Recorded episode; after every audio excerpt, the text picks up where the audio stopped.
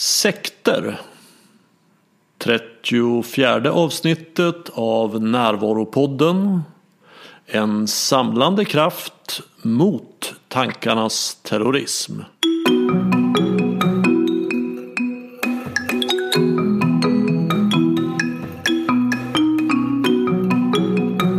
Det här är Bengt Renander och idag ska vi prata om sekter.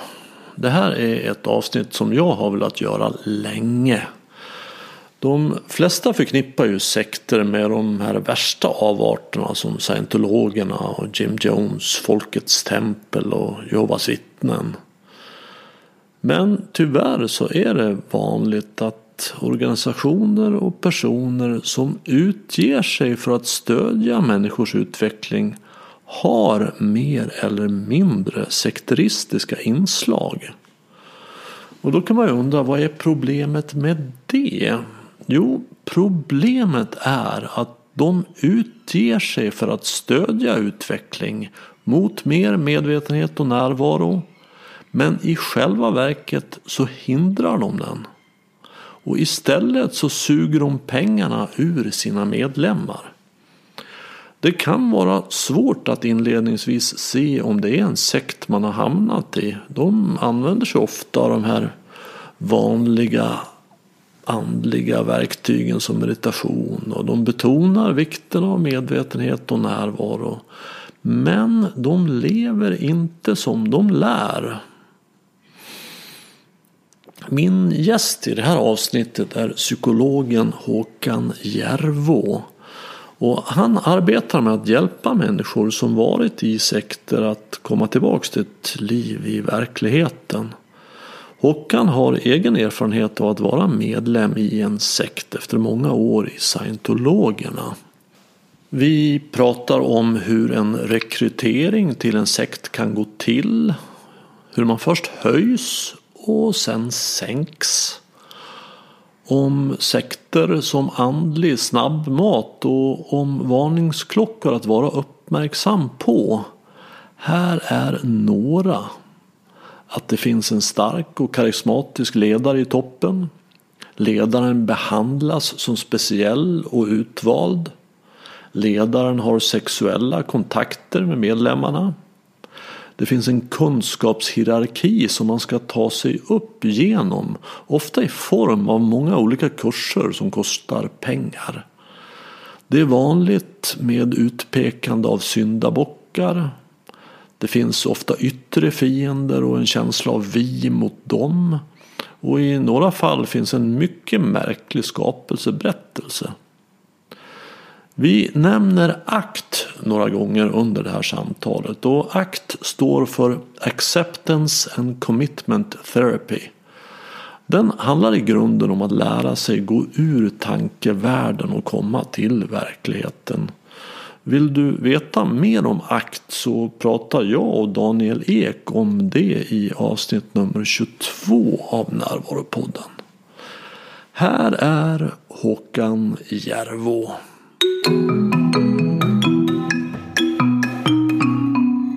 Jag vill inte säga att jag är psykolog, det blir så konstigt. Jag är utbildad till psykolog. Mm. Det är ju mer korrekt så att det är min yrkesprofession. Jag jobbar med avhoppare från extremistiska miljöer kan man säga framförallt och hjälpa och stötta så. Och skälet till det då på tal om det är ju min bakgrund är ju att jag själv var med i en religiös sekteristisk rörelse under väldigt lång tid. Vilken var det? Det var scientologirörelsen. Jag vill inte säga kyrka för jag tycker inte att de är religiösa egentligen. Mm det är bara ett påfund för att kunna egentligen ursprungligen slippa skatt. Så. Men det är en rörelse då som, som är terapeutisk. Man, det är en terapeutisk metod egentligen. Som, eh, man, det är andlig vägledning kallar man det då egentligen. Mm. Och man säljer terapi liksom. Jag vill minnas att scientologerna stod här på Drottninggatan i början på 80-talet yes. och att jag var in i ett rum. Och hade... Kammakargatan 43. Just det, och fick två konservburkar i handen Mm. kopplade. Det, det, det kommer jag ihåg. Vad, riktigt vad det där handlade om kommer jag inte ihåg. Men Nej, jag satt det- där i alla fall. Det kan jag ju berätta vad det var du fick göra då. Det, är ju, det du gjorde var ju du fick sätta dig vid E-metern som den heter. Och det, ja, det är någon sån här elektro någonting meter. Som är en slags vad ska man säga, en enkel variant av en lungdetektor. Eller så. Man mäter resistansen i kroppen på något sätt. Genom att hålla två elektroder. Så det går en svag ström genom kroppen. Då i, för, och så mäter man motståndet. Så har man en mätare då som kollar detta. Då. Och då, den använder man då för att spåra då traumatiska händelser kan man väl säga. Och sen även för att se, kontrollera om laddningen har släppt Okej. från den här traumat. Så, ja, det är en enkel förklaring på det hela. Men det, det, eh, så att när du gjorde detta då, jag vet inte vad det kan ha varit. eh, Det var säkert någon som skulle öva på dig misstänker jag. Kanske. De stod och raggade upp mig Mm. på Drottninggatan kommer jag ihåg. Så fick man gå dit. Så jag, de stod där ganska ofta. Fick, för det, du fick ju inte göra någon terapi utan det var ju någon, du fick ju prova någonting där. Just det. Sen ville de väl haka in mig på nästa grej. Men jag, jag tyckte det där verkade väldigt skumt. Ja, det var nog fel taktik att börja med den. Skulle... Men det, var, det är ett sånt, det, jag minns ju att det var ett sånt här rekryteringstips som man hade. Liksom att, ja, men man kunde göra någon sån här demonstration av e-metern då för att rekrytera. Då. Men det var inte din väg in om jag förstår dig. Du blev inte uppraggad på Drottninggatan. Nej, jag blev uppraggad på Kungsgatan. Okej. det är snäppet bättre. Okej. Vad hände då? I Göteborg då? Ja, nej, men jag fick ju göra... Den vanliga vägen är ju som jag då göra... Jag fick göra det här testet då som har 200 frågor om personlighet och så ska de analysera det. Och så kommer de ju fram till att man har någon brist på något sätt. Och så har de alltid en kurs då. Och Jag var dålig på att kommunicera. Det, det var i princip alla som gjorde testet är dåliga på att kommunicera. För det första kursen man ska göra är kommunikationskursen egentligen. Så att det är liksom ändå dit man vill. Ja. Och det kunde jag ju relatera kanske till själv då. Jag var bara 20 år. Liksom, och Det kan nog alla. fanns vissa brister i, ja men du vet, man är inte, man är liksom inte världens bästa på att prata med andra människor kanske alltid. Och, ja, det, är, så det här löftet om en kommunikationskurs, ja men varför inte? Liksom. Det, var, Ja, absolut. det är lite så här steg, eh, foten i dörren tekniken då. Ja. Så att jag tänkte, och det var inte, kostade inte alls mycket pengar då. Så jag gjorde den här, började med den kursen och sen alla var hemskt trevliga och det, var, det blev snabbt en gemenskap och jag hade inga andra vänner då för jag var precis flyttat till Göteborg så jag hade liksom inget socialt sammanhang alls då. Och, så det här blev eh, snabbt mitt sociala sammanhang då. Man fick extremt mycket uppmärksamhet hur duktig man är och fantastisk du är. Och, ja, man blev ju helt liksom svävade på moln och ty tyckte åh vad trevliga alla är liksom. För att man själv blev, fick massa beröm då lite så. De har ju det här kontraktet man skriver på. Man ska jobba till in all eternity alla detta liv och alla kommande liv tills hela universum har blivit clear som man säger då, som är målet för scientologerna. Okej, du skriver på ett kontrakt att du ska jobba för dem. Ja, en miljard år eller tills vi är klara med jobbet typ. Du, det var inget dåligt kontrakt. Nej. Och om man bryter kontraktet, vad händer då? Ja, det stod inte uttryckligen någonting så. Men eh, man, alltså, det fick man ju förstå sen om man bryter kontraktet eller lämnar det, den här rörelsen. så Det är ju det värsta som finns på jorden typ. Eller i universum där. Det finns inget värre än avhoppare. Nej. Så det är en sorts trohetsed kan man säga. Mer än ett juridiskt bindande kontrakt. Ja, det var juridiskt bindande. Nej. Det Det är svårt att... svårt att få se liksom. Verkligen. Speciellt om man skulle hävda att du skrev det här kontraktet i din förra livstid. Liksom. Det är svårt att, svårt att genomföra tror jag. Och, och det skrev du på då ganska snabbt. Yes, det tog nog bara tre veckor innan jag hade Okej. skrivit på det. Och, och hur, hur tänkte du då? då? det var tänkte du? Hur jag tänkte? Ja, men varför inte? Ja. Det verkar det... spännande. Ett äventyr. Och... Okej. Okay. Mm, och vad hände sen? Då, jag började jobba där och, och utbildade mig. och Sen hamnade jag ju mitt uppe i någon slags utrensning. Det var, det var rena liksom så här, vad heter det när de rensade ut alla i Stalins pogromer. Ja, mm. precis. precis. Hela den avdelningen som jag jobbade i skulle plötsligt ner till Köpenhamn där huvudkontoret ligger och bli hanterade som det heter då. I, på scientologiska. Det hade föregåtts, det fick jag ju veta sen, av mycket så interna maktkamper. När ledaren Hubbard i princip drog sig tillbaka från att leda organisationen. Mm. Då blev det strider kring makt. Klassiska så, strider inom grupper så kan man väl säga. Mm. Men det visste jag inte då. Utan jag var ju bara en liten slav i, långt ner i organisationen. Mm. Så blev nedkallad till Köpenhamn där vi skulle då hantera. Så, vilket innebar att vi flockades ihop och skulle få förhöras kan man väl säga. Först fick vi sitta och skriva liksom ner allt, alla brott och synder vi hade begått. Och sen ska man förhöras av missionärer som var där för att liksom rensa ut. Då. Och det var, det var verkligen så här. Ena dagen så såg man en, någon kille från Italien som bara leddes ut av vakter. Och så postades det någon sån här lapp på han har blivit utesluten då. Han är så kallad suppressiv person då.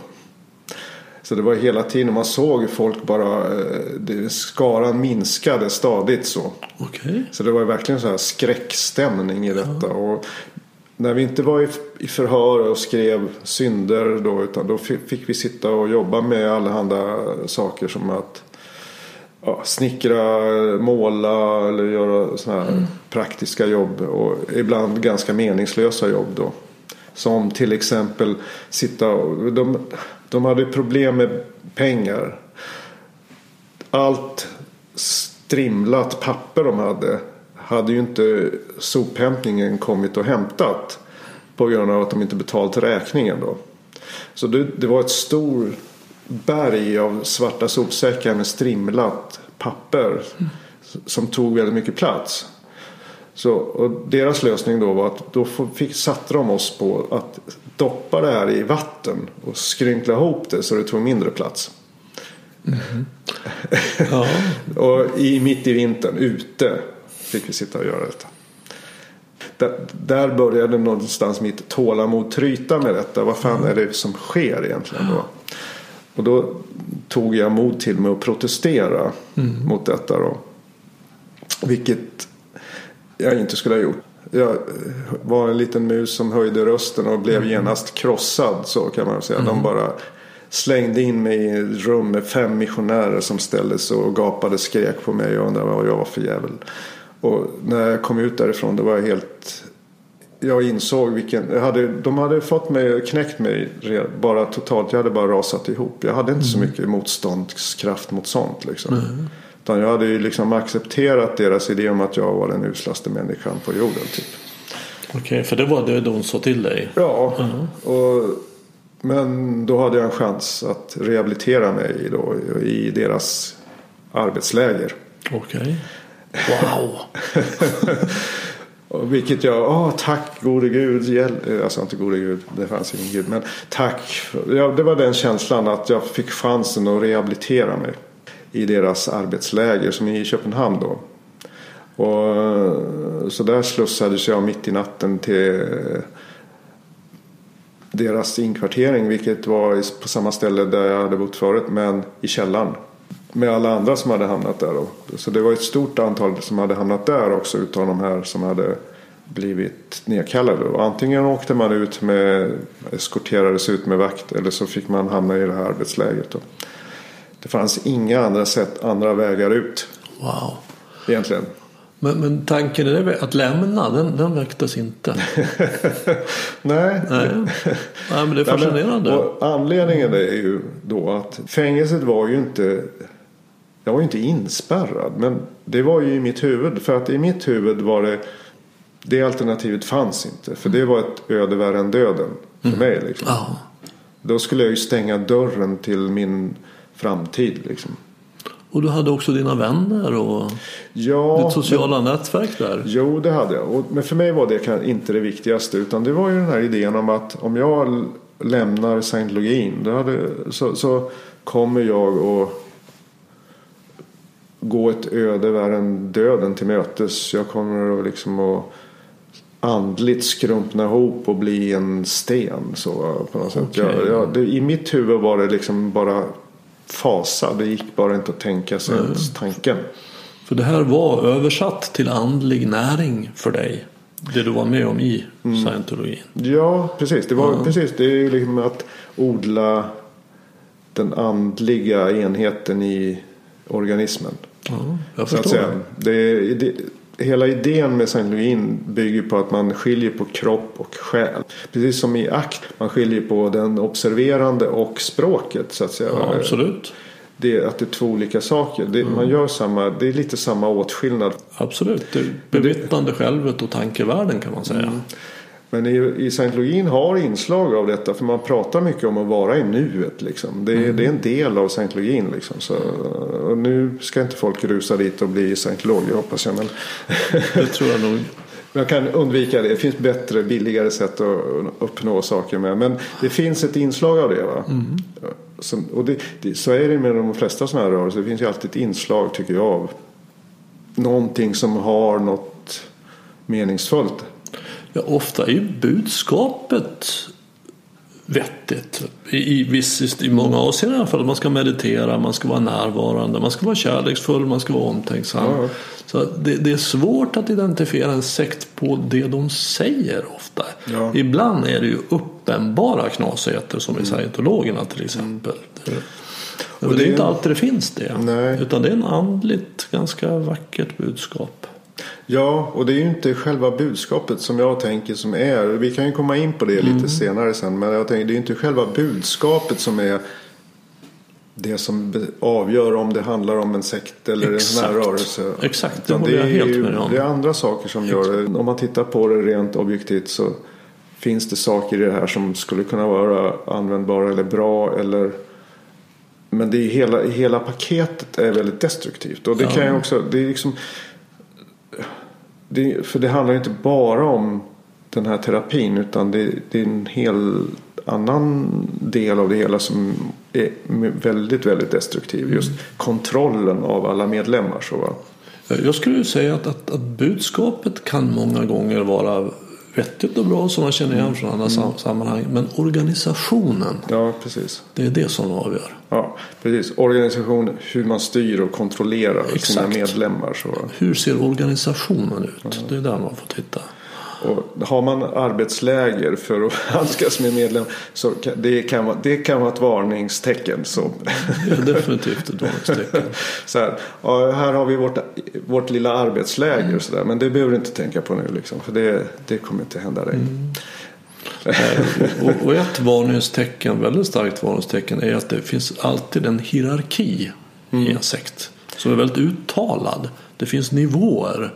Där man börjar, som du sa, jag var bara en liten mus, en slav i botten. Men sen finns det också en stege. Det, det gör du väl i scientologin också? Ja, absolut. Så är väldigt tydlig. Det är inte så att alla organisationer som har en hierarki är en sekt. Nej. Men alla sekter har en hierarki. Precis. Och att vi också har en gemensam fiende. Det, det är vi här som har förstått det här, som vet det här, kan det här, ska rädda världen. Det kommer sig naturligt av att man, man liksom samlar människor kring en idé som, man, som inte är anpassningsbar utan som man måste lyda blint. Och då blir omvärlden fiender och man tappar kontakt med verkligheten. Och, och ur ett sådant perspektiv, det, det är ett av problemen efteråt. Va? Man har ju inte, de som har varit med och, och, och man ska hjälpa måste ju komma i kontakt med verkligheten igen. så att säga. Man måste komma i kontakt med som jag säger, de naturliga konsekvenserna igen. Som att man måste lära sig via konsekvenser istället för att lära sig via regler. Mm. Man behöver interagera med verkligheten Precis. istället för att vara i några slutna system. Men då har man ofta så mycket för, rädslor för verkligheten. För det är ju en del i paketen. Liksom, att rädslor för allt som är ute i verkligheten gör ju att man inte interagerar med den. Mm. Och någonstans där var du när du satt i källaren i Köpenhamn då vid runt 83. Ja, precis. Det var ju, Så vad hände sen då i sekthistorien? Din... jag var där i fyra månader. Och efter det då, då, då blev jag mer liksom fundamentalistisk än innan kan man säga. Det var liksom Hade du ett vanligt jobb vid sidan om? Nej. Nej, det, var, det här var vad du gjorde på heltid. Och du fick lön från dem då? Ja, det var, jag kallar det lön var väl att ta i. Det var kanske 100 spänn i veckan eller något i fickpengar. Okej, men du fick boende och mat och husrum? Eller jo, hur det överlevde kan man du? väl säga. Det, det, när man jobbar då så, så länge man jobbar så har man gratis och kontraktet är ju på ett visst antal år då. Eh, Och bryter man kontraktet då måste man betala tillbaks det hela då. Så, man har, så när jag, jag, jag slutade att jobba vid det tillfället då. Jag hoppade av jobbet. Jag vill inte eh, fortsätta jobba. Då var jag tvungen att betala för min vistelse där i arbetslägret. Okej. För om jag nu ville, jag hade inte, jag hade, det finns inget lagligt bindande av att betala för det. Men om jag vill fortsätta få någon form av service eller köpa kurser eller någonting inom scientologin så var jag ju tvungen att betala räkningen för arbetslägret först då. Ja. Och vad, skulle du få pengar ifrån då? Ja, precis. Det var ju en bra fråga. Men jag eh, lånade pengar då. Och det var ju... Det, det var, jag, fick, jag tror det, notan för det här arbetsläget landade på 50 000. Tror jag. Det var ganska mycket pengar då, 83. Så. För fyra månaders arbetsläger. Det är bra affärsidé kanske. Ja, Nej, men... här- har vi också ett kännetecken på sekter och, och det är att det är pengar inblandat. Och, Mm. och då också man förstår att arbete är pengar. Alltså att man arbetar åt den eller får ge in kontanter. Mm. Det, det, det, är också, det är inte säkert att det är en sekt bara för, för det finns pengar inblandat men det finns alltid pengar inblandat i sekter. Ja, jag brukar säga det, är liksom, det brukar handla om pengar, sex och makt. Ja, pengar, sex och makt. Det är verkligen tre kännetecken. Men sex är väl det som inte alltid är makt alltid. Makt är det alltid, sex är inte alltid med. Men, och pengar alltid också i någon form. Antingen får man jobba Ja, det måste ju billigt. finansieras. Man, antingen billig arbetskraft eller att man betalar för det hela. Ja. Och det här går då nerifrån. Pengarna betalas in nerifrån organisationen så går de uppåt. Jo, ja, det var ju så. Det, det var ju inte mycket pengar som stannade i, längst ner i organisationen. De hade ju någon slags avtal med organisationer högre upp. Att fick alltid betala en stående summa uppåt för konsulttjänster. Vilket var en viss andel av alla pengar som drogs in då i verksamheten. Rörelsen är enormt rik. Har mycket fastigheter i hela världen. Så. Folk jobbar för slavlöner. Och det är enormt mycket pengar som pumpas in. Så här. Och det är en enorm genomströmning av människor också. I den här Börjar och slutar. Ja, det är liksom det är inte många som stannar någon längre tid så att säga. Va? Det, det är ju vanligt också att det är stor genomströmning. Men sen finns det en kärna där som, är, som du börjar allt mer bli en del av då någonstans i slutet på 80-talet. Ja, jag hade ju varit med då tio år i alla fall. Och, så jag var ju någon slags eh, veteran i, i branschen då. Men då började det bli mer och mer repressivt och jobbigt och då, då kom det ju att väldigt många i Sverige hade lånat pengar av bank. Det var ju då avregleringen av banksystemet där vem som helst började, fick börja låna ut pengar. Va? Så då plötsligt så såg ju man en chans då att nu plötsligt kan man börja öka de här intäkterna i, i organisationen i Sverige i alla fall. Att det är lätt att ta lån, ni köper kursen. Sen när ni det här kommer göra er kapabla och duktiga när ni gör de här kurserna så att ni lätt kommer att kunna tjäna igen de här pengarna sen. Mhm. Man, man hade ju ingen täckning varken i jobb eller någonting för att låna de här pengarna så egentligen. Och folk gick i borgen för varandra kors och tvärs så. Det tog ju bara ett och ett halvt år. Sen var ju det liksom ett, ett, ett pyramidspel som bara krackelerade. För plötsligt började folk inte kunna betala, inklusive jag själv då också. Man kunde inte börja låna, pengar och mer och mer för att betala sina lån. Liksom. Det blev ju ohållbart. Alltså när, när jag var klar, när jag inte fick något mer lån och inte, då var ju skulderna uppe i ganska mycket pengar och bara räntekostnaden var ju 25 000 i månaden. Liksom. Och de pengarna hade du då betalat in i Ja. Allihop? Eller till för att betala ränta. Ja, just Så det, det. var ju liksom, det hade eskalerat ganska rejält. Så bara på ett och ett halvt år. Liksom. Det blev ju, Vad händer sen? då, då, kommer ju, då blir det ju lite problem för scientologerna då. Att nu har de plötsligt 50 medlemmar här i Sverige som har blivit föremål för en förundersökning av åklagaren. För att man började titta på det här och man såg att det fanns ett mönster i det hela då. Och så då började man ju granska det här. Det var en del som blev åtalade då. Det var inte bara lån utan det fanns en del som hade begått oegentligheter på olika sätt i det här. Så att då, fick, då kom det missionärer igen då som skulle rensa upp i det här. De hade lite olika lösningar på det hela då. Då, då började den här liksom pressen. Folk blev uteslutna igen. Och, ja, och då skulle man liksom då blev min före detta fru utesluten i den här vevan då. Okej, för du hade hittat en partner här under tiden Ja, ja i organisationen. precis. Jag är gift med och fått tre barn. Så vi, hade, eller, vi hade två barn då och sen det tredje var på gång då. När det här började bli väldigt jobbigt då. Så då blev det till slut att hon blev utesluten och vi hade en fruktansvärt ohållbar ekonomisk situation. Men jag hade börjat jobba med fått ett riktigt jobb. När man blir utesluten då får man inte ha kontakt med folk som är uteslutna. Det är, de är pestsmittade. Liksom. Det, är, det är paria. Så man, man får inte ens hälsa på folk som är typ det finns ju faktiskt folk som var i den situationen då som faktiskt valde att stanna kvar i organisationen och lämna frun och sådär. Det finns många som är exempel på det. Men jag valde ändå att vi, nej men nu lämnar vi det här. Det, nu har jag hade fått nog. Liksom. Men inte i tron så att säga. Tron på scientologins förträfflighet fanns ju fortfarande kvar. Men det var ohållbart att vara kvar i organisationen. Liksom. Ja. Det funkar inte. Så vi flyttade från Göteborg och försökte starta ett liv på annan ort. Då, för att, ja, två barn är tredje på väg och liksom det, de sakerna blev viktigare. så. Jag förstår. Och så efter det, då, och då, det tog ju fortfarande lång tid att reparera där. Vi försökte, man försöker ju få liksom ordning på ekonomin och ett jobb och ett normalt liv och vi började träffa andra människor. Och, men vi trodde fortfarande på den här läran då. Och det skapar ju fortfarande ett avstånd då. Så, men, eh, och sen så kom jag i kontakt med, för då började ju internet komma. 83 så. 93. 93 menar jag.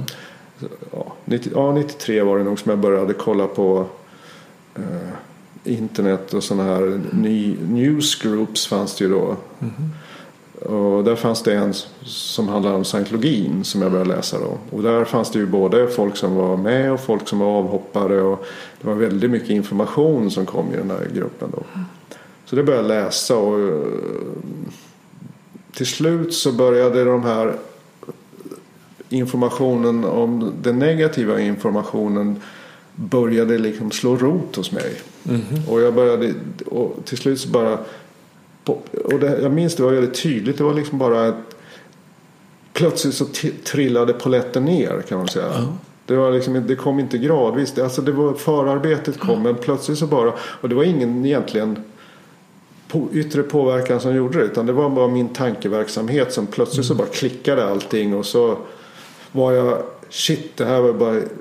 Det här är bara. De har rätt liksom. det här är bara bluff och båg. Och då, då föll allt på plats också. För då, då såg man ju allt det här ur ett annat perspektiv. Liksom. Och, och då liksom, det var väl, kom i kontakt med verkligheten igen på något sätt. Va? Jag Så man slutade, vaknar ur en dröm. ja, precis. Precis. För det var en psykotisk dröm man hade varit i under väldigt lång tid. Liksom. Och Vad blev det? 13 år för din del? Ja, eller? 14. 14 år. Ja. Det var, väl, det var väldigt... Ja, det var, jag kände som att vakna upp ur en psykos eller en förstår. dröm eller någonting. Det var Ja. verkligen så här, oj. Vad fan är det jag har varit med om liksom. Det var ju också extremt jobbigt. För Det att då, förstår jag. För då, även om det var en befrielse så var det också samtidigt får det ju nästa konsekvens är jaha vad ska jag tro på nu då typ. Mm. För hela mitt huvud var ju liksom alla tankar, språket hade ju infilt. Det, var ju, det är som ett virus skulle jag säga. Det blir liksom, allt blir besmittat av den här ideologin. Och jag kan inte, vad jag än tänker nu så, så är jag kan inte lita på mig själv. Jag måste hitta andra ord, andra sätt att beskriva saker och ting på. Som kanske har något mer stöd i verkligheten. Inte bara att någon gubbe säger att så här är det. Utan det måste ju finnas lite mer bevis för att det kanske kan vara på det här sättet. Va? Ja. Och vetenskapliga metoder. Alltså det var, jag fastnade i det vetenskapliga. Jag tänkte, det, jag kommer aldrig mer tro på någon bara, för att någon säger någonting. Liksom. Det, Nej, men det är väl en väldigt bra insikt. Alltså man kan ju tro på saker av dåliga anledningar och av bra anledningar. Och dålig anledning det är för att någon säger det. Och en bra anledning är att man kan se och uppleva att det här stämmer faktiskt på riktigt. ja, Så att om jag säger att jag har en, en fe i rummet intill här. Dålig anledning att tro mig. Om jag tar in det här du får se den, känna på den, prata med den. Ja, en bra anledning. Men det är inte säkert att det är en fe för det. Men det är en bra anledning. Och det, är, det här är lite lurigt då. För scientologin har ju den här lite idén om att du måste testa det här i verkligheten. Men det blir ju ett riggat experiment. De får en att tro att man ser det här i verkligheten. Men de har ju redan talat om för en vad man kommer att se.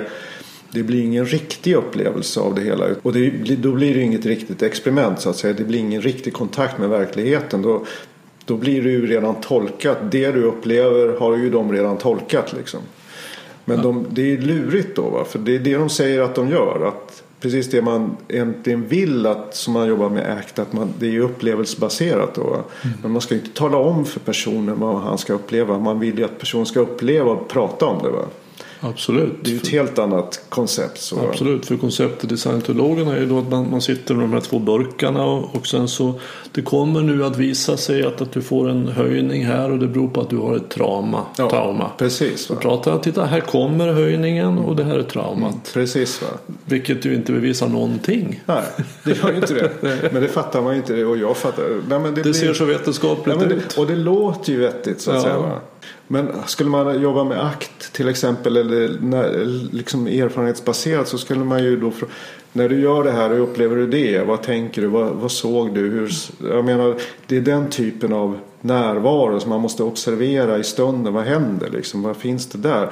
Att vara närvarande i stunden handlar inte om att tolka utan det är ju att vara närvarande så att säga. Så fort man börjar tolka och sätta ord på saker och ting då tappar man ju närvaron med saker och ting.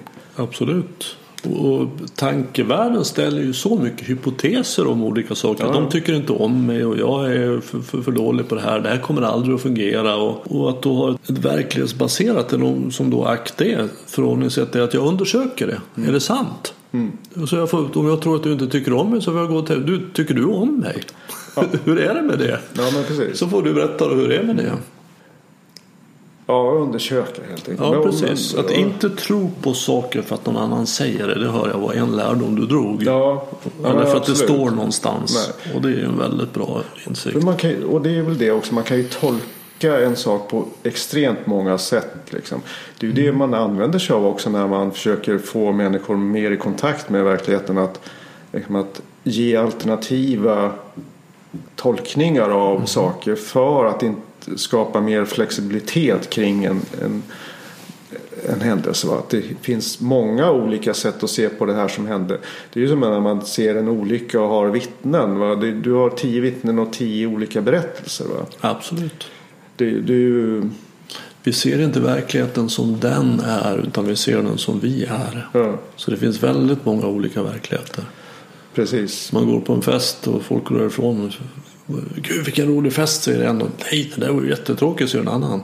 Hur var festen egentligen? Ja, precis. Och en sekt innehåller då en, en färdig uppsättning eh, förklaringar och förhållningssätt. Det finns ju en väldigt tydlig norm och det är också attraktioner. Att man vet hur man ska förhålla sig. Det är så här det är. Precis. Tack, då behöver jag inte tänka själv. Men jag brukar jämföra med snabbmat.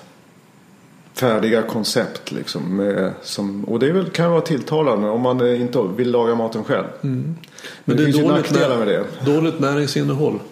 Mm, det har Då kan man ju också när man jobbar med metafor också. Liksom, hur var den här snabbmaten liksom, för dig? Liksom, gav den dig din näring du ville ha? Liksom, eller blev det, hur blev det för dig? Liksom? Snabbmat är inte alltid bra. Nej.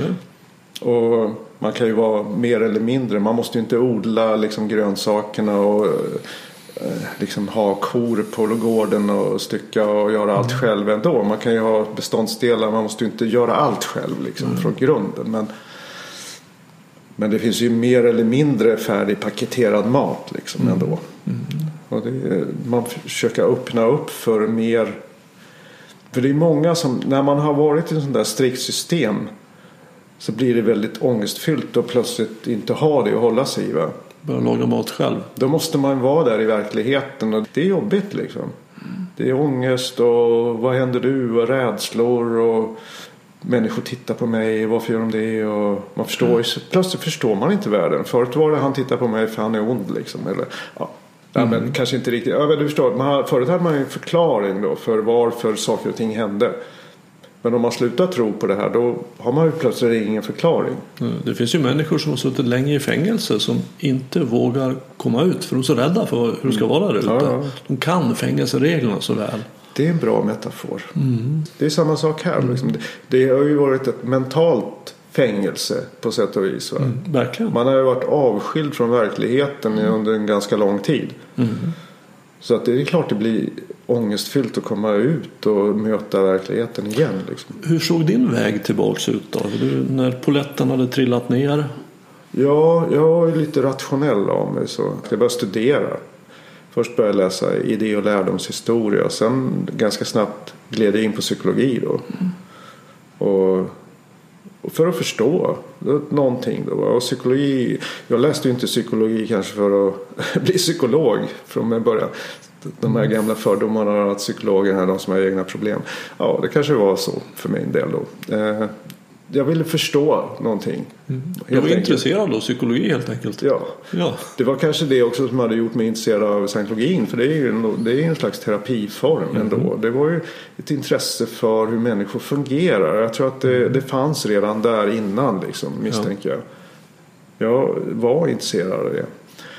Det är en sak som jag också har haft med mig just som jag också tror är viktig. Att man är när saker och ting inte stämmer med verkligheten. Så jag, har, jag, alltså jag köper inte längre kan man väl säga. Jag är mycket snabbare till, ja men det här stämmer inte. Jag skiter i om 1500 psykologer säger att det är så här. Nej, det här, jag ser, det stämmer inte liksom. Det stämmer inte för mig, jag tror inte på det här. Nej, det, det, är liksom, det, det är någonting som är galet i det här. Ja. Auktoritetstron Ja. har, har försvunnit, eller i alla fall minskat. Det finns mycket sådana här lite... Alltså det finns ju mycket tendenser i alla eh, trossystem eller ideolog, liksom även inom psykologi och vetenskap att man, man blir lite fundamentalistisk på sin lära liksom. Och vägrar se att det finns en motsättning i vad som faktiskt händer i verkligheten ibland. va. Så jag tror att det är en sak som jag har haft med mig som har varit nytta av. Just att jag ganska snabbt en, alltså, ändrar mig om jag märker att nej, men det här funkar inte. Det är någonting som inte stämmer med det här. Jag brukar använda exemplet att mamma säger till sitt barn att gå inte ut i skogen. du är, det är farligt, det finns vargar typ. Eller det finns farliga djur ute i skogen. Då. Barnet lyder. Inte för att han har testat om det finns vargar där ute eller mm. utan för att mamma säger det. Och det är en socialt förstärkt regel. Mamma blir glad om jag gör som hon säger. Va? Mm. Men om, om han går ut i skogen och så märker han att här fanns det inga farliga djur. Då tappar ju regeln lite normalt i kraft så att mm. säga. Va? Mm. Det kan ju fortfarande finnas djur men det fanns inga djur just nu. Då, va? Det finns det finns en, en liksom nyans i det här. Va? Sen testar man det mot verkligheten och så anpassar man det lite. Det är ju det som är flexibilitet. Om man har en hypotes så ser man stämmer eller inte. Fine. Så går ut i skogen. Ja, ah, det var inget djur. Behöver inte vara sant. Men kan finnas djur fortfarande. Va? Man får göra mer samples då om man ska vara riktigt ordentlig då. Gå ut i skogen hundra gånger. Inga mm. farliga djur. Ja, ganska safe då. Mm. Kan man säga. Men och det är det som händer i en sekt. Nej, det spelar ingen roll. Det, om man säger det finns inga farliga djur ute i skogen. Eller hur ska, det är inget bra exempel. Men det spelar ingen man, roll vad som händer ute i verkligheten. Ja, de säger det finns farliga djur i skogen, gå inte dit. Ja. Testa inte, gå inte dit bara. Precis, så kan man säga. Ja. Och, sen, och då kan man ju komma som utomstående och visa en film och visa allt möjligt. Ja, men där ute i skogen, det finns inga farliga djur i den där mm. skogen. Det är helt safe att gå ut man tror inte på det ändå. Liksom. Det spelar ingen roll hur mycket bevis man får för det hela. Va? Och, då har man ju liksom fastnat i, i och det är det som är det avståndet. Man är bara regelstyrd. Man har tappat kontakten helt med verkligheten. Så. Mm, det är ett, ett djupt dysfunktionellt beteende. Verkligen. Och att i vissa situationer kanske det är bra att ha ett överlevnadsvärde. Men det är begränsat överlevnadsvärde. Det är när det är i krissituationer, i mm. krig eller när det är nöd eller någonting. Men det är väl, har väldigt dåligt överlevnadsvärde i, i vårt vanliga normala samhälle. Mm. Liksom. Så vi är ju inne på det nu. Vad är det för, för nackdelar med, med sekter? Var, varför, varför ska man undvika sekter? Vad är det som inte är bra med att vara en sekt? Alltså en sak som jag tänker på och, och det är ju att, att de som söker sig till det här är ofta människor som du och jag som är intresserade av hur det är att vara människa. Som vill utvecklas som människa, vill lära sig saker, vill bli friare. Men vad som sker i sekten är att man blir inte fri. Mm. Nej, men det är ju ett fängelse. Sen, sen, skulle jag nog säga så här att det är inte så att människor söker sig aktivt till en speciell sekt. Men man har en sårbarhet kanske. För men man blir rekryterad. Mm. Hade jag stött på en annan ideologi eller en annan lära så hade jag mycket väl kunnat bli rekryterad till den. Va? Men jag hade mm. liksom, det är som man, det, jag fanns där mottaglig för någonting annat mm. och blev rekryterad. Va? Det är väl mer så. Ja. Och det är ju också så i den åldern mellan 16 och 26 så är man ju i de flesta människor är i den fasen på något sätt. Va? Du ville utvecklas. Du ville lära dig relatera. Du ville interagera. Mm, ja. Du ville bli bättre. Du ville utvecklas som människa. Ja, men precis. Jag hade vissa behov, ja. Absolut. Och problemet är att sekten inte gör det. Nej. Du utvecklas inte som människa. Utan du blir utsugen på ditt din kraft och dina pengar. Ja, det är som en parasit. Ja, precis. Den, den, spott, den liksom suger ut allt ur människor och spottar ut dem sen när det inte finns något mer att ge kan ja, man säga. Exakt. Så det är ju den största nackdelen jag ser som är skälet till att att håll koll på varningsklockor. Mm. Du ringer, ska vi lista några varningsklockor? Precis, det är det som är, det, det är inte så lätt då. Det, är, för att, det är lite som ulvar i fårakläder. Mm. Det... Jag kan ge några, kan vi se ja. vad du tycker om någon. Mm. En är att det finns nästan alltid en karismatisk och auktoritär ledare. Mm. Det finns någon högst upp där som man vet vad den heter och, och, och, hur den ser ut. Och den talar ibland ner till folket. Och det är en person som vi projicerar vår utveckling på. Att bara jag kan bli som den, där kanske aldrig kommer att bli som den, men i alla fall i närheten. Mm. Ja. Och, och det, det, detta underblåser också säkert att du ska gå de här kurserna och ska ta de här stegen och då är du på väg upp mot Precis. toppen. Ja. Jag brukar använda en annan metafor, klättra på, alltså bergsklättring. Att man ska försöka nå den här toppen. Men i den processen så tappar man ju kontakten med resten av världen. Liksom. Ja. Och det är sånt där man kan jobba med. Når du, nådde du någonsin toppen? Såg du någon nå den där toppen? Liksom? Vad hände egentligen då? Och, och det ser man ju inte. Nej. Utan man, man kan se människor som klättrar bredvid en själv och kanske lite framför lite bakom. Det är en kamp. Så att man, man gör inte det som Buddha sa som jag tycker är en så bra insikt han hade när han säger så att om du träffar Buddha döda honom. Och med det menar du inte att man fysiskt skulle mörda någon utan att projicera inte ut din egen upplysning på någon annan. Nej. Låt inte någon annan vara den som, som blir det som, som du vill vara. Nej, det, det är ju det som är alla de här självutnämnda gurusarna och det, de ser vi ju lite här och där. Liksom. Det är inte bara i sektbranschen utan det, det är ju ett problem för att det står ju i strid med egentligen vad den här individen behöver. Han behöver inte någon som leder honom. Han behöver ju liksom lära sig att våga gå stegen själv. Liksom. Ja, enligt mitt sätt att se så, så har vi allting redan. Alltså, vi har väldigt mycket. Vi, vi kan vara närvarande. Ja, ja. Det finns någonting i oss som är oskadat och som är frid, visdom, kärlek, kreativitet, eh, humor. Ja, ja. ja men absolut. Så det handlar alltså om att ta bort, minska våra rädslor.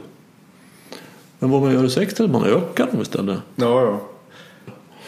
Och det är också något som sker ofta i sekter att när det är någon som klagar på någonting som du gjorde när du skulle fukt, väta papper.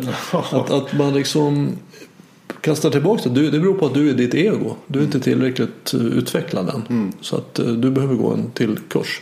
Ja. Man, tar aldrig något klagomål på allvar utan bara vänder det tillbaks. Att det är du som är i ditt ego. Du är inte tillräckligt utvecklad än. Mm. Jag brukar säga att det är, det är väl också en annan varningssignal. Om, om det, men då är det ganska sent in i processen. Men det det allt negativt är ditt fel och allt positivt är rörelsens förtjänst. Det är liksom, det, ansvarsfördelningen är väldigt skev.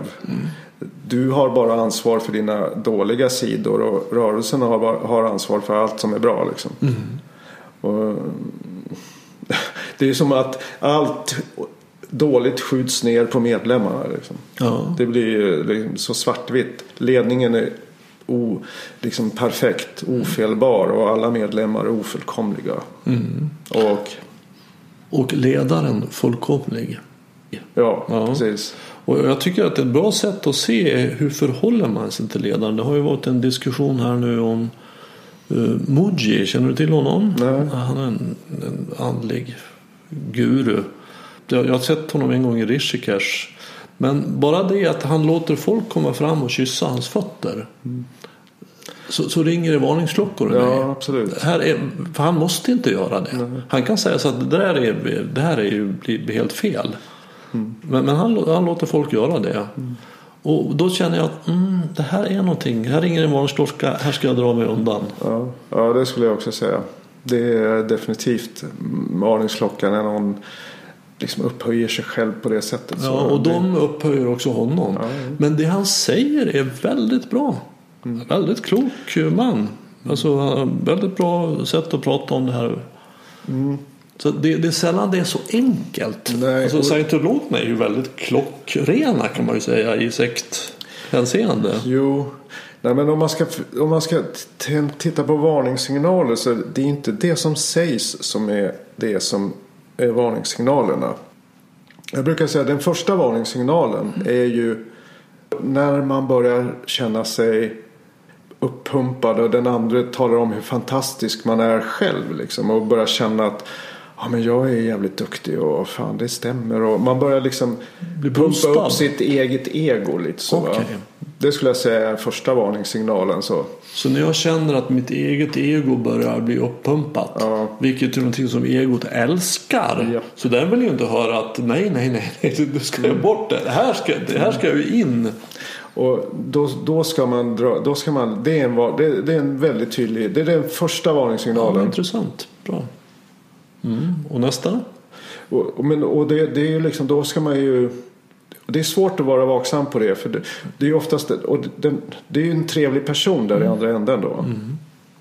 Och det är ju det, det, ska ju också, det hör ju ihop med det hela. Att när, när någon börjar smickra dig eller tala om hur fantastisk du är. Eller, eller efter första mötet med en person så tycker man den här personen är helt underbar, fantastisk. Mm. Och det är också svårt va. Men när det blir kanske lite för mycket. Man blir bara så här okritiskt den här personen är liksom helt... När man börjar känna den här känslan av att ofelbar finns liksom inget fel på den här människan. Beundrar Beundra, redan efter ett möte. Va? Det är också en sån här varningssignal. Ja, så när jag känner beundran för någon starkt efter ett möte. Ja. det, det finns någon karisma, det finns någon Precis. sätt att prata, utstrålning. Så då, då ringer en varningsklocka.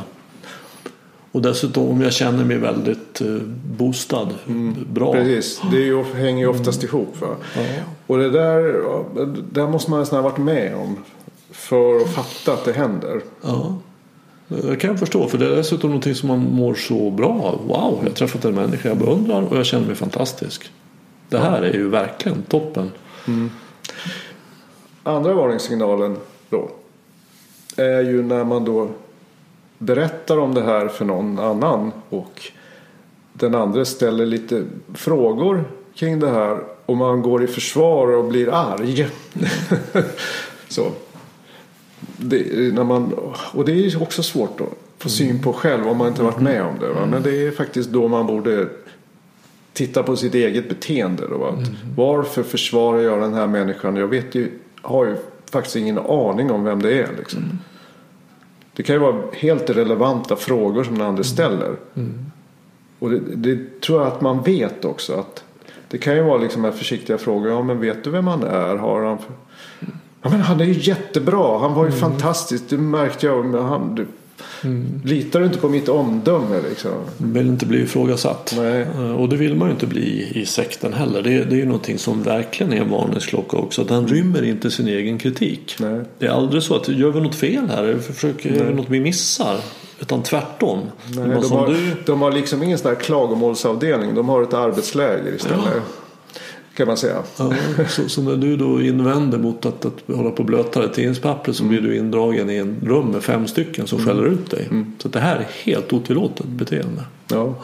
Och det, det är ju sånt man lär sig väldigt snabbt. Ofta så är det inte ens uttalat utan man tittar på hur andra beter sig. Liksom. Och så lär man sig att anpassa sig. i- Och det, det luriga är när man, om man inte har van, dratt öronen åt sig i början.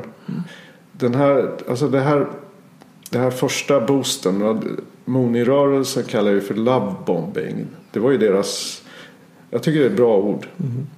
Det, det säger nästan allt. För det, man överöser en människa med kärlek och uppmuntran och uppmärksamhet. Och det är svårt att värja sig. När en hel grupp människor bara okritiskt beundrar en. Typ, så. Absolut. Och, och man, det, det, det blir som en... Man blir hög. Man blir kär. Det blir som en drog. Det här. Som man vill ha. Och det, ju mer av det där kicken man fick i början. Det avgör också hur, svårt det kan vara att lämna. För att det är den man vill ha sen. När det börjar bli jobbigt. Va? Så det här blir ju som ett beroendeförhållande. Ja, Man, man får en, en kick och sen vill man ha den där igen. Och då var jag beredd att Och man fattar ju inte vad man håller på med. För det, det är som ett trolleritrick. Anledningen till att man är kvar där och, som jag inte sa nej men varför ska jag vara med i ett arbetsläge liksom. Det startade ju när jag fick den här kicken liksom. Det är den som man vill ha tillbaks. ja. Och då, okej jag tar mig igenom det här arbetsläget för den här kicken var så häftig så den vill jag ha tillbaks. Va? Jag förstår, precis. Fler varningstecken. Mm, det är ju när man börjar liksom få utsättas för den här kontrollen då. Skulle Ja. jag säga. Av. Och den och det, det är ju fortfarande där. När man är kär. Det är ju ren kemi liksom. Man tänker inte kritiskt längre. Nej. Det är ju det. Eh, Så man är förälskad i alla fall. Precis, va? ja men det är det. Man är förälskad. Man är och- drogad. Man är drogad och vill ha den här drogen. Man, bara, allt, man är på en high liksom. Men en, ett varningstecken som man ändå, om man har lite lite medvetenhet just när man börjar få när den här andra börjar få en att vilja göra saker som kanske går emot ens tidigare värderingar. Ja, eller, och, eller att man ska gå ut och sälja. Alltså man ska committa sig till verksamheten på något sätt. Va? Och, De kontrollerar ens privatliv på ett sätt. ja. och det kan vara ibland rätt meningslösa grejer. Som jag vet shake-sekten då. Det var ju, där handlade det ju om att de här, få de här tjejerna. Det var typ jag kommer inte ihåg exakt. De, de fick göra någon meningslös syssla. i- Gå ut i skogen och Alltså, det fanns ingen mening i själva aktiviteten. Det handlade bara om kontroll. Så, va? Att man får en människa och det finns ju andra slutna sällskap typ att man får människorna slava åt en. Gå och hämta det där åt mig och gör det där åt mig. Och man får, man liksom etablerar hierarkin kan man väl säga i det här. Att, och det handlar inte om själva uppgiften så mycket som att man lär människor att lyda, att göra som man säger. Och i den, man oftast inte så, protesterar inte då i den, i, när man är i det tillståndet. Nej. Och skulle man protestera mot all förmodan så kommer man snabbt märka att det är inte så bra. Det är, det är inte önskvärt. Nej, vi, vi rymmer inte någon kritik här. Nej. Och jag tänker att det fyller ytterligare en funktion. För jag har varit med i flera gånger i mitt liv. Jag har varit på ganska mycket kurser och retreat och sådana saker. Och märkt att det här, nu har jag hamnat, det, det här är något sektliknande här. Det har jag varit med om flera gånger. Och en sak jag har noterat är att man är väldigt duktig på att hålla folk sysselsatta. Mm, ja, det är ju Alltså man börjar åtta på morgonen och håller på på ti- tio på kvällen hela tiden. Men, men det man gör är många gånger meningslösa saker. Men man är sysselsatt hela tiden. Och jag tänker mig att det fyller funktionen. Att vi sätter oss inte ner och pratar om det vi är med om. Och undrar, reflekterar. Är det här bra eller vad håller vi på med? Nej, precis. Det är intressant. Det där det ska jag ha med mig faktiskt. Det, det, för det, det är precis så det är. Det och, det, och det är en led i den här liksom, själva kontrollen.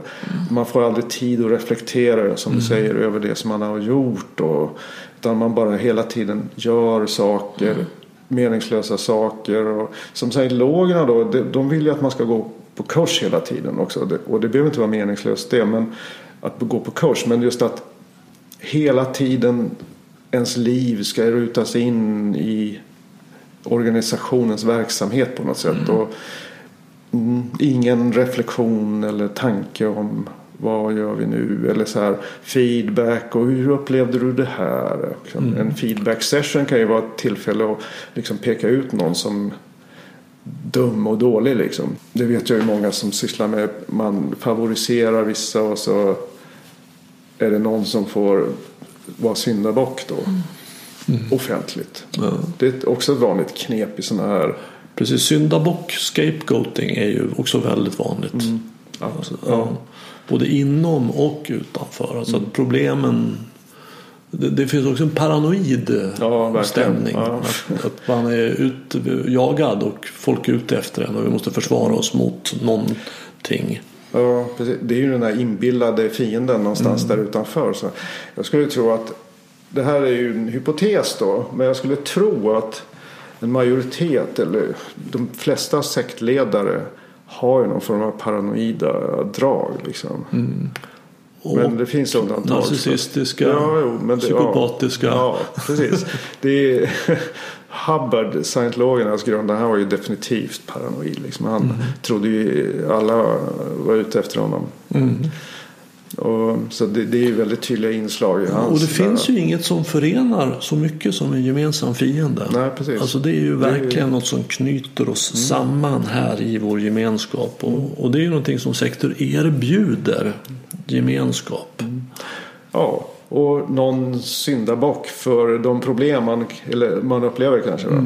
Aha, då slipper man ju ta ansvar själv och hela det här. Va? Det är ju också lurigt liksom för att det är någon slags frånskrivande av eget ansvar ibland när man är med i sådana här rörelser. Liksom man slipper ta ansvar själv. Va? Ja, och, det är väl den stora fördelen. Ja. Alltså i- inom citationstecken. I alla fall till en början. Men sen märker man ju att inom rörelsen så får man banne med ta ansvar för ja, även påhittade saker som man inte alls har ett ansvar för. Va? Det är väldigt slumpmässigt. Det, det är också ett kännetecken. Det här slumpmässig bestraffning. Liksom, också, att det, det, ibland så är det man gör bra, ibland är det dåligt. Liksom. Eh, Och det påminner lite om det här gaslightning. eh, Just Just det. att med, och det är den här osäkerheten som uppstår efter ett tag. Va? När de här första tecknen på eh, aversivt, det blir jobbigt, det blir något negativt, liksom bestraffning. och Då har man chansen att dra öronen åt sig. Och när liksom mattan rycks undan och plötsligt så det som var bra förut, plötsligt så är det negativt. Man kanske hade någonting som man fick beröm för och plötsligt nu är det en dålig egenskap. Okej. Det, det bryts ner kan man säga. det är liksom, ja, det är Först man, höjs upp, sen bryts ner. Ja. Och det är där liksom det fällan slår igen. När den här känslan av att jag är fantastisk, jag är bäst i hela världen plötsligt går över i och man liksom, åh nu är jag en usel människa och hur ska jag få tillbaks det här och vad har jag gjort för fel? För det är det som händer nästan alla, att man plötsligt så är man, har man inte det där och man vill ha tillbaks det. Låg statusposition. Ja, man har gjort något. Det behöver inte vara något verkligt. Man har bara plötsligt blivit. Alltså det är ju en del i metoden skulle jag, Jag säga. Jag blir nyfiken på, vad, vad, det här blir en spekulation naturligtvis, men hur, medvetna tror du att de som sitter där uppe i toppen är om att det här är en sekt? Vi manipulerar människor för att få makt och pengar. Ja, har man den här paranoida narcissistiska läggningen. Som är, eller psykopatiska läggningen. Så utvecklar man den här typen av metoder för att få det man vill ha. Man, låt säga att normalt om man gör något mot en annan människa så märker man att nu blev du ledsen. Aha, han blev ledsen. Då, då håller man sig tillbaka. Man har vissa gränser när man märker att en annan människa blir sårad. Va? Men har man inte, får man inte den signalen inom sig att nu mår Kalle dåligt liksom.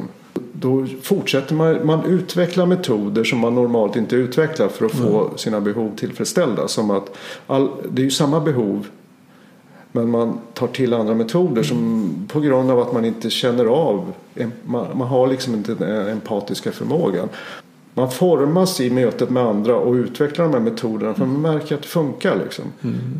När jag gör så här så får jag som jag vill. Liksom. Kalle liksom, eh, går på det här. Fine. Liksom. Så vad skulle kunna kalla det för psykopati på organisationsnivå? Ja.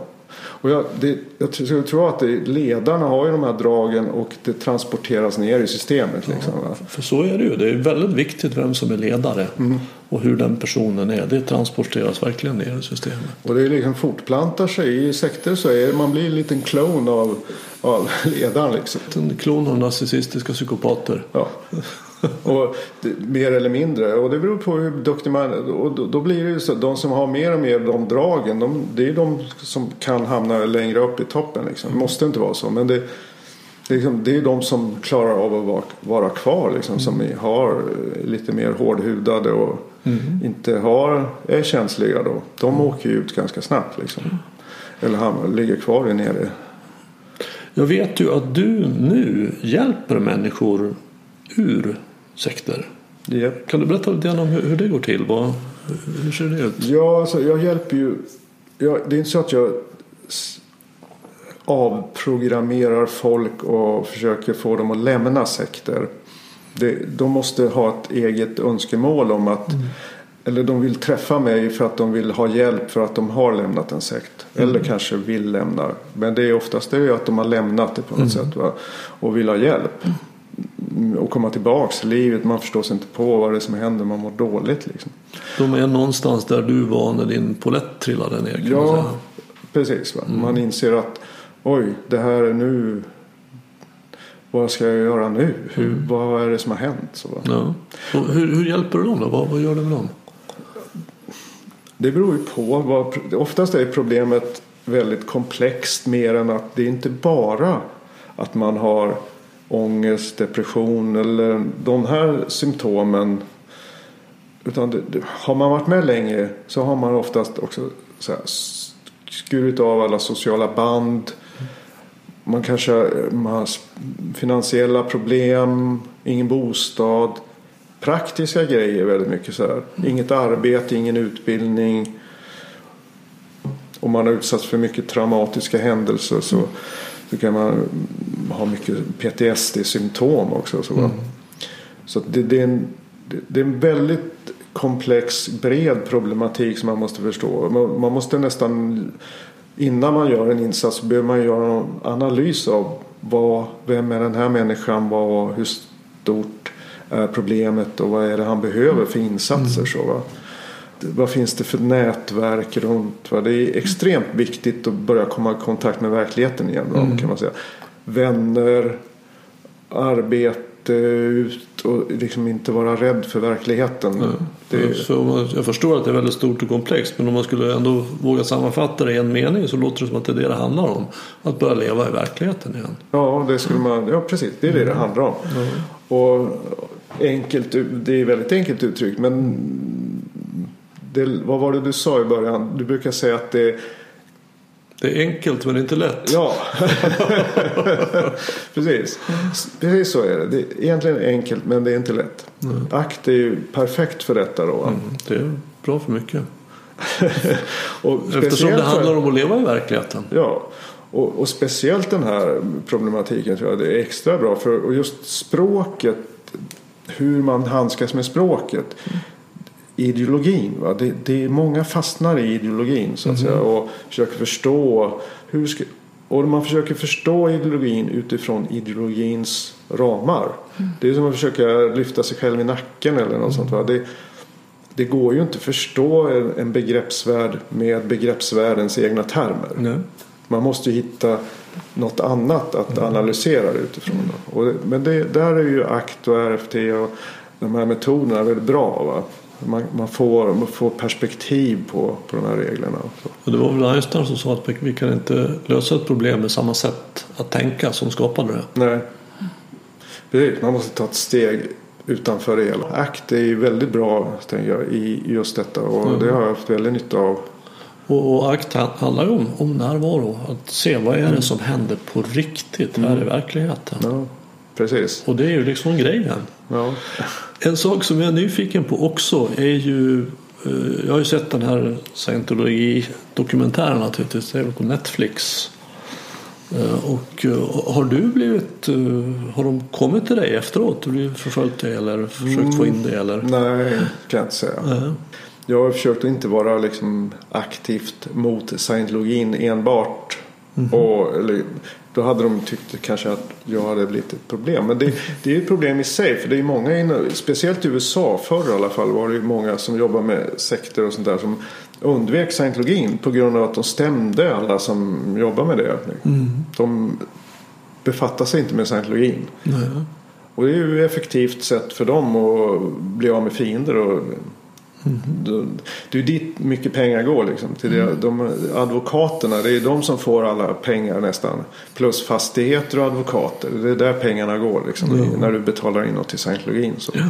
Och så, som ett, ett, ett, gäng människor då i Göteborg lånar ihop på mm. banker ja. och jobbar med att fukta tidningar. Ja, det, det är som att liksom mata ett monster. Ja. Jag, jag brukar avsluta varje poddavsnitt med att säga var uppmärksam. Och, och det är väl en bra, bra uppmaning till våra lyssnare här. Att vara uppmärksam på de här varningstecknen. Mm. Ja, och vara uppmärksam på det som händer i verkligheten. Ja, precis. Och hör du varningsklockor så är det bara en liten bjällra, ja det, det, kan man höra ganska ofta. Men hör du varningsklockor så håll dig undan. Mm. och ta reda på mer kan man väl säga. Så här. Mm. Det, det, skulle jag vilja säga. Det, Scientologin är ju lätt att efter, liksom efterforska på nätet. Mm -hmm. Det är svårare med sådana här individuell, individuella personer. Det finns, ju, det finns ju en rad terapeuter i Sverige som gör så här. Har ett nätverk av klienter som de har knutit till sig. Mm. Som en liten sekt så. Absolut. Och de är ju lite svårare för de finns ju inte, kan man inte googla lite så här. Men det är, kan man ta reda på mer. Det finns alltid en historia. Det finns alltid någon som har varit med som kan berätta. Mm. Bra. Yes. Okej. Okay. Ja. Tack. Ja, tack själv.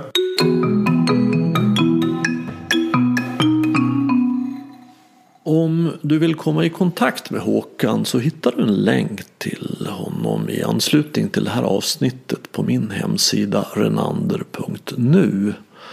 Och vill du stödja Närvaropodden i kampen mot tankarnas terrorism så gör du det bäst genom att tipsa om att den finns till vänner och bekanta. Och det är ju också hjälpsamt om du betygsätter och skriver kommentarer på iTunes. Och har du tips om ämnen eller personer som du tycker borde vara med här i Närvaropodden tveka inte att kontakta mig via kontaktformuläret på hemsidan renander.nu. Desto fler vi är som är vakna i verkligheten ju mer kan vi ju förändra den på riktigt. Och du, var uppmärksam.